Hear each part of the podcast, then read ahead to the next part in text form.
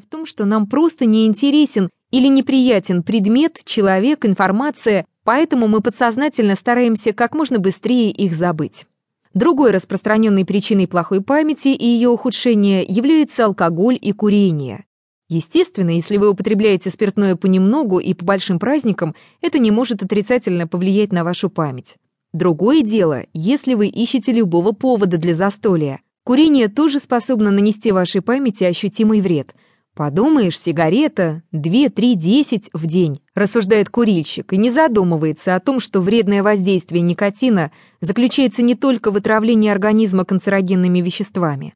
При курении снижается наблюдательность и концентрация внимания, становится труднее сосредоточиться, а самое главное, резко падает насыщение крови кислородом, в результате чего мозг начинает работать гораздо хуже. Третья причина плохой памяти является следствием постоянного информационного стресса. Современный человек, погруженный в огромный океан информации, стремится как можно больше узнать и запомнить, и это заканчивается хроническим цейтнотом.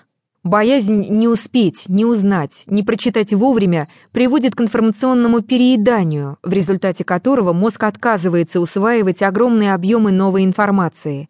Здесь может помочь переключение на другой тип информации, ведь человек преимущественно стремится усвоить и запомнить знаковую, словесную информацию, слова, фразы, числа, формулы. Чтобы дать отдохнуть мозгу, следует временно переключиться на сенсорную информацию, которая не имеет словесной, знаковой, смысловой нагрузки, музыку, шум воды, пение птиц. Четвертой причиной ухудшения памяти является получение информации из нескольких источников одновременно – Например, вы слушаете плеер, смотрите телевизор и еще параллельно сидите в интернете. Если вам так комфортно, и вы запоминаете всю полученную информацию, это прекрасно.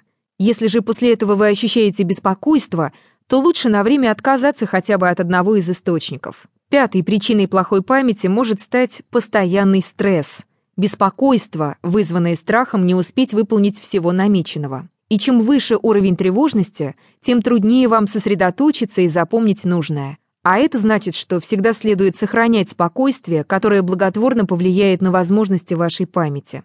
Постоянный стресс и стремление успеть как можно больше приводит к хроническому недосыпанию, а это, в свою очередь, не способствует улучшению памяти. И никакой дневной сон не способен заменить ночной. Индийские йоги утверждают, что сон после полуночи – это уже не сон, и рекомендуют ложиться спать в 21.00, чтобы дать возможность организму полностью восстановиться. Если же все эти деструктивные факторы отсутствуют в вашей жизни, а память все равно оставляет желать лучшего, будет не лишним проконсультироваться у специалиста.